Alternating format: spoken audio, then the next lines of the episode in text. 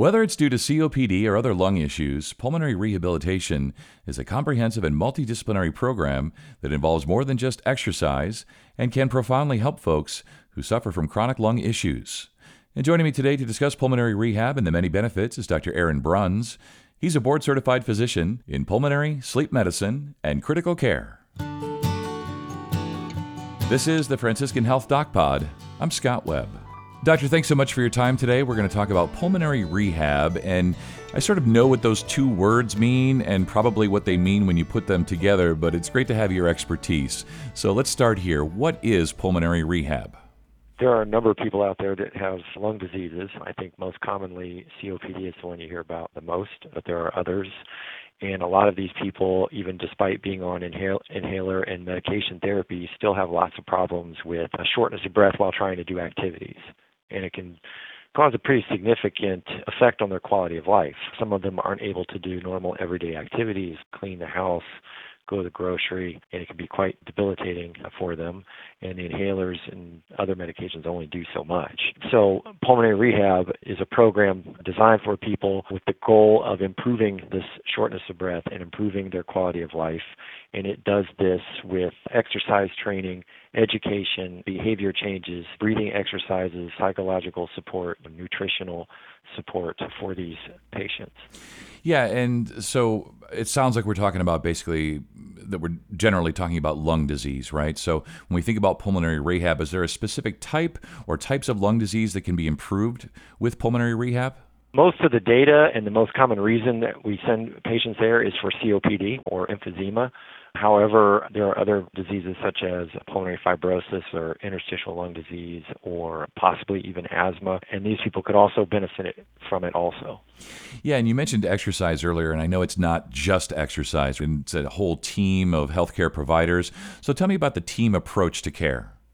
So, in addition to the exercise portion of it, there's various educational activities. They will go through the patient's inhalers, make sure they're using them properly, make sure they understand why they have to do it, education about their lung disease in general, nutritional information. A lot of these patients they have trouble getting around so they don't eat properly. Their nutrition status is not very good. Smoking cessation for patients who are still smoking to try and help them quit in addition to the exercise in general. So uh, a lot of programs will have a nutritionist there. Some of them will have mental health professionals but that's not as common in addition to just the exercise.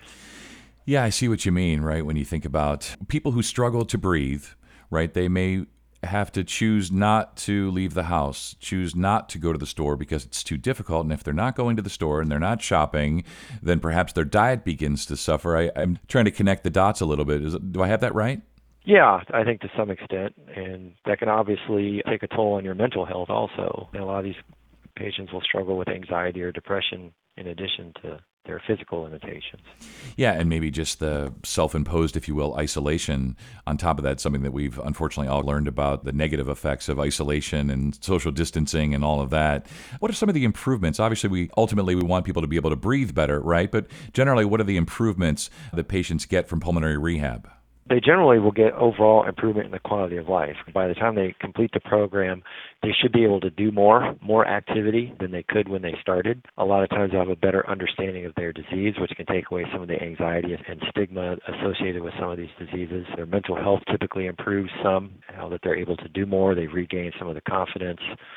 Uh, that they've lost. It also can help keep them from having the flare ups or exacerbations or getting hospitalized frequently.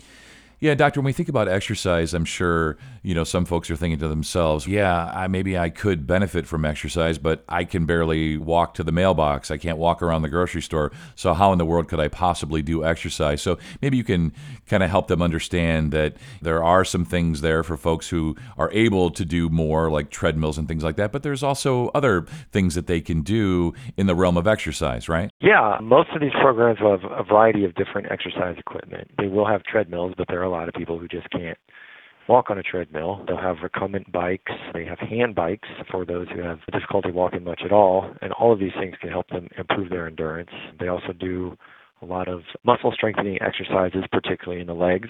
A lot of people, if they can't breathe, they don't do a whole lot, and then their legs get weak, and that kind of compounds the issue. So they have to regain that strength also. So there's a lot of different things that they do, and they realize that everybody that's in this program has lung disease and has limitations on what they're able to do. So you're not alone. Doctor, it's just a natural human thing. When folks hear the word rehab or rehabilitation, sometimes they have some negative connotations, whether that's anecdotal things they've heard from other people. Maybe you could just put everyone's minds at rest or minds at ease. When it comes to pulmonary rehab, the benefits far outweigh suffering and not being able to breathe, right?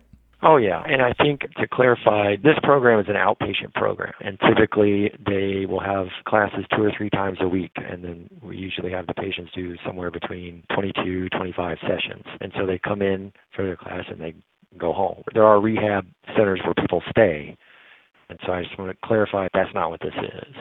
So it can be difficult if the patient has transportation issues, then they may have to look at other options. Most of the people that I enroll in these programs really like it and are very happy with the results.